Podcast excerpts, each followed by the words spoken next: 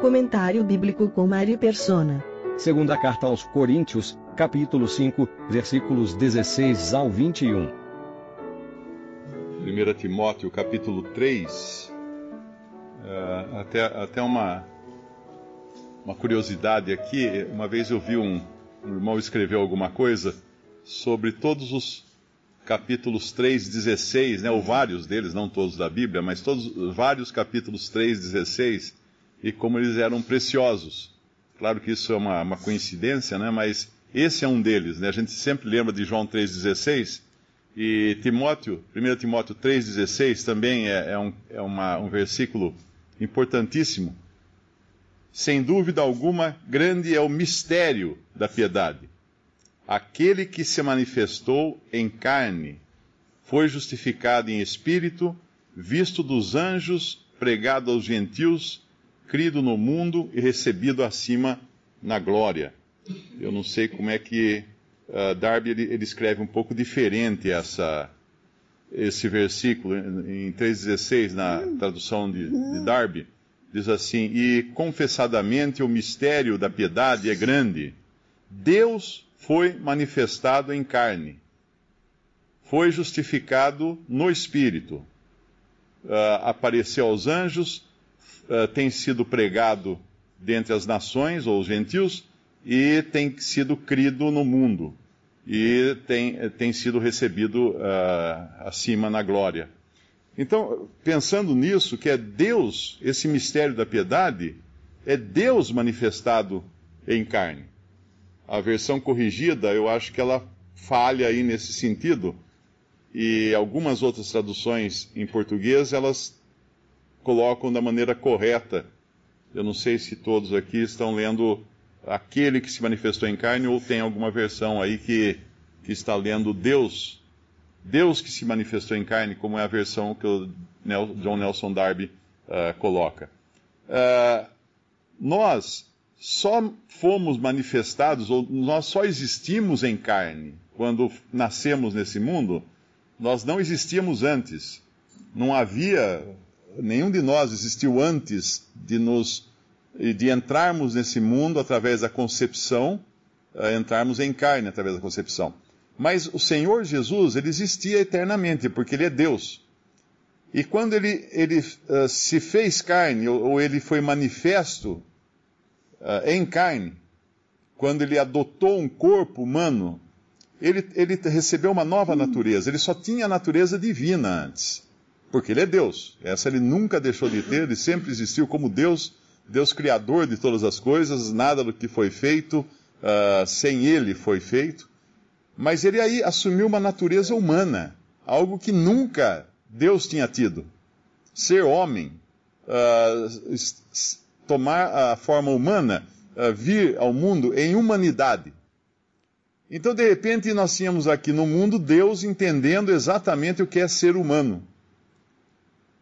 E aí, como humano, aprendendo obediência, uma coisa que ele nunca precisou uh, ter obediência né, na, na glória, sendo Deus, que sempre foi. Mas como humano, ele aprendeu obediência. Nós encontramos um versículo que fala isso. E então a gente poderia até, de certa forma, dizer que o Senhor Jesus aqui no mundo tinha duas naturezas, a humana e a divina. Nós temos hoje uma natureza como descendentes de Adão, mas no momento em que nascemos de novo, recebemos uma nova natureza que vem de Deus. Obviamente não é uma natureza divina no mesmo sentido que o Senhor tem, não nos tornamos deuses quando nos convertemos a Cristo mas temos uma nova natureza que vem de Deus. Ela é divina no sentido que ela vem de Deus e é perfeita. E hoje nós temos duas naturezas, então. Nós temos a carne, que é a velha natureza, herdada de Adão, corruptível, corrompida por natureza, e temos a natureza divina, que agora é aquela que recebemos em Cristo. E quando nós entendemos isso, nós entendemos também que fica um pouco até sem sentido muitas vezes o rancor que nós guardamos contra algum irmão em Cristo. Porque a ninguém conhecemos segundo a carne. Como fala aqui essa passagem, né? Uh, em, em, nosso capítulo de 2 Coríntios 5, 16, daqui por diante, a ninguém conhecemos segundo a carne, e ainda que também tenhamos conhecido Cristo segundo a carne, contudo agora já o não conhecemos desse modo.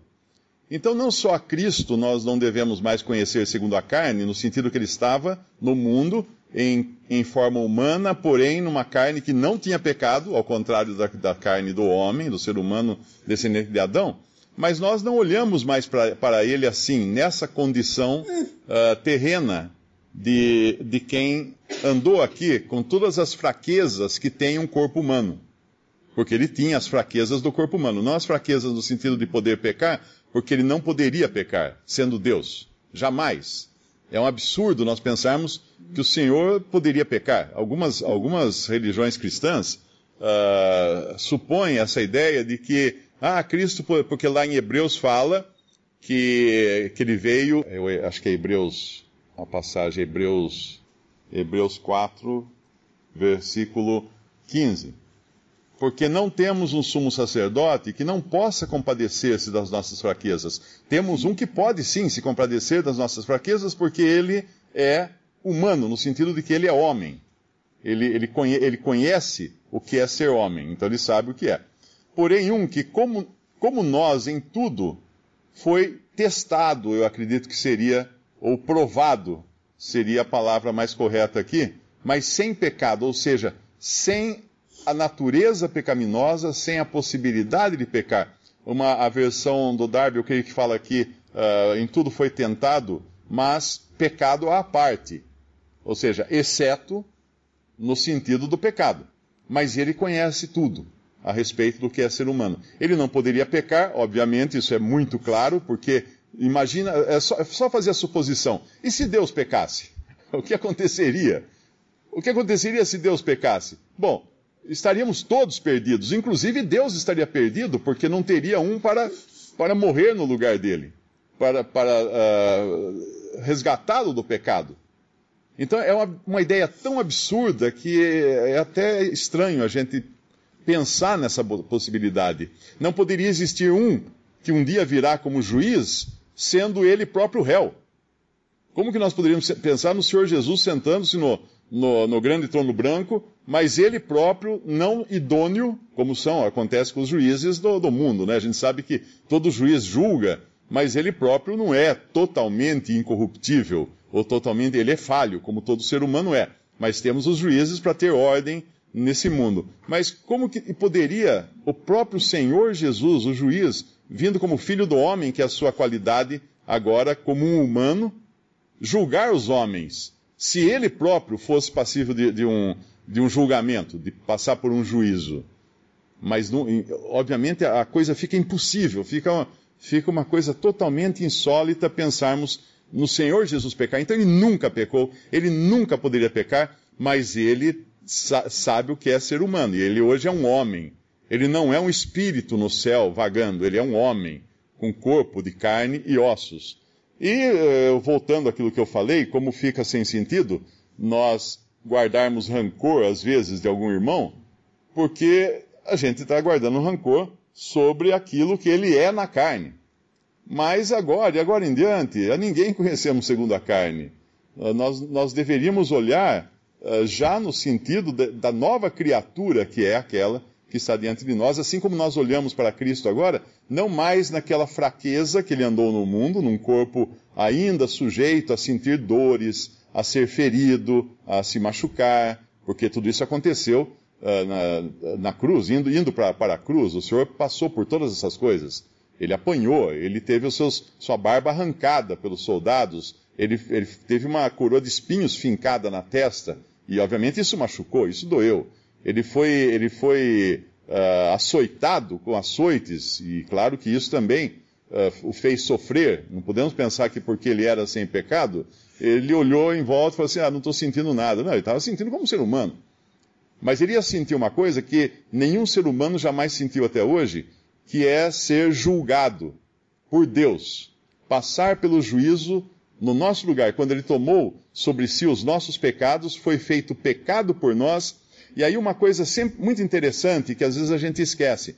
Nós sempre pensamos no juízo que Cristo levou uh, como sendo o momento da sua morte.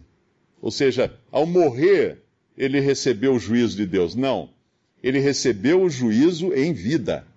Ali na cruz estava um ser humano durante três horas respirando, sofrendo um castigo eterno que os homens vão, vão, vão sofrer, aqueles incrédulos, impenitentes, quando eles receberem uh, de volta os seus corpos lá no grande trono branco e sofrerem eternamente aquilo que Cristo sofreu em três horas na cruz, vivo, antes de dar sua vida.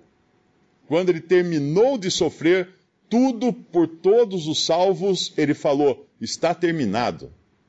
Terminou, está consumado, não tem mais nada que sofrer por ninguém, não tem mais nenhum, nenhum pecado para ser pago pelos que creem nele, né? pelos que, que nele depositaram fé.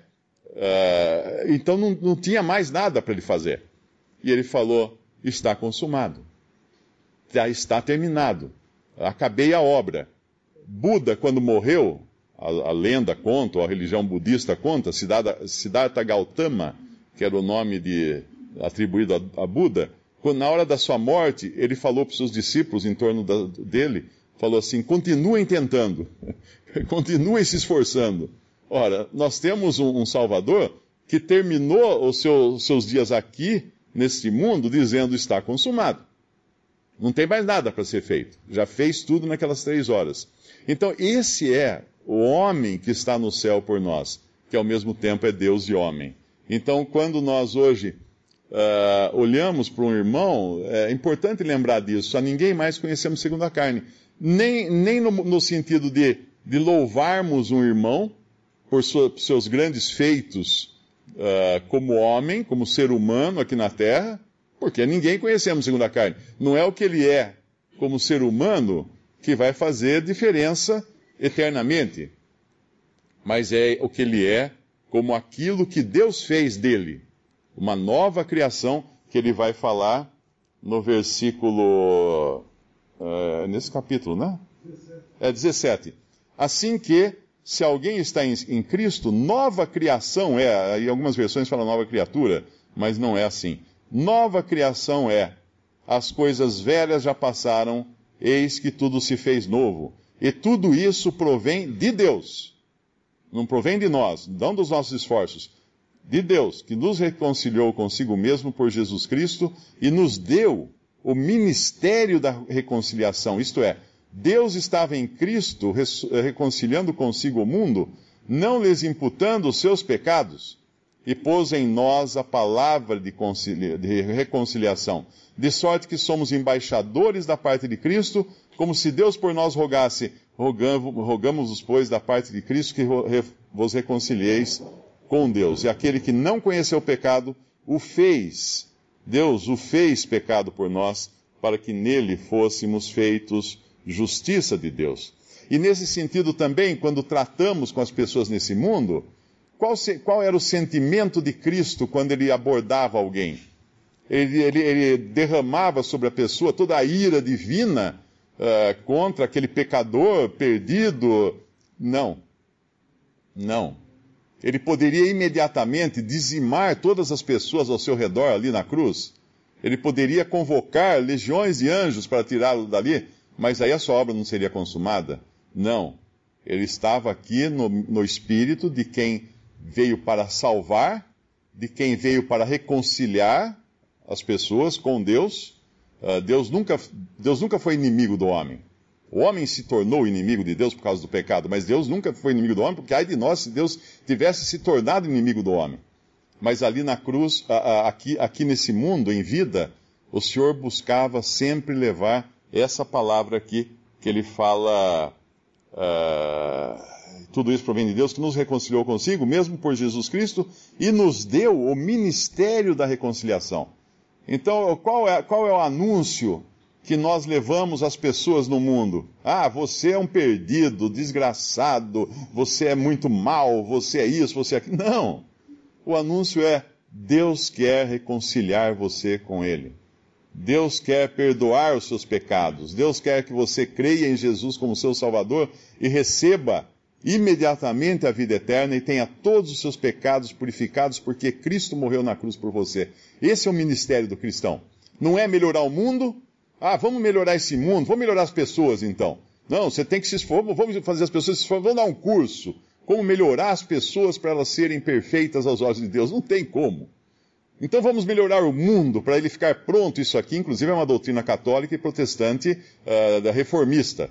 Qual é essa doutrina? Melhorar o mundo para ele se tornar o, uh, o, o lugar propício para Cristo vir estabelecer o seu reino. É uma, é uma ideia tão absurda que o homem possa melhorar o mundo, que qualquer pessoa com um pouco de um mínimo de bom senso, bastaria olhar em volta e falar assim: olha, então se, se nesses últimos dois mil anos os homens estão tentando melhorar o mundo para Cristo poder vir reinar, péssimo trabalho eles fizeram, porque só piorou. Nada melhorou aqui nesse mundo, está cada vez pior. E, e, por incrível que pareça, muita gente não sabe que essa é a doutrina católica e essa é a doutrina reformada, do protestantismo. Preparar o mundo para a vinda de Cristo conquistar o mundo para que ele venha reinar aqui no mundo. Nós não vamos melhorar nada, nós não vamos reformar nada. Quem, quem faz as coisas individualmente hoje, em cada coração, em cada alma, é Deus, através do Espírito Santo, convencendo do pecado e levando a pessoa a crer em Jesus como seu Salvador. Visite respondi.com.br. Visite também 3minutos.net.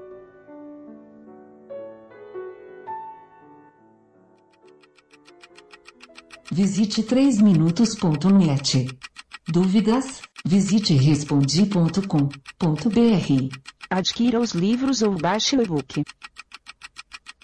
Também para Android e iPhone.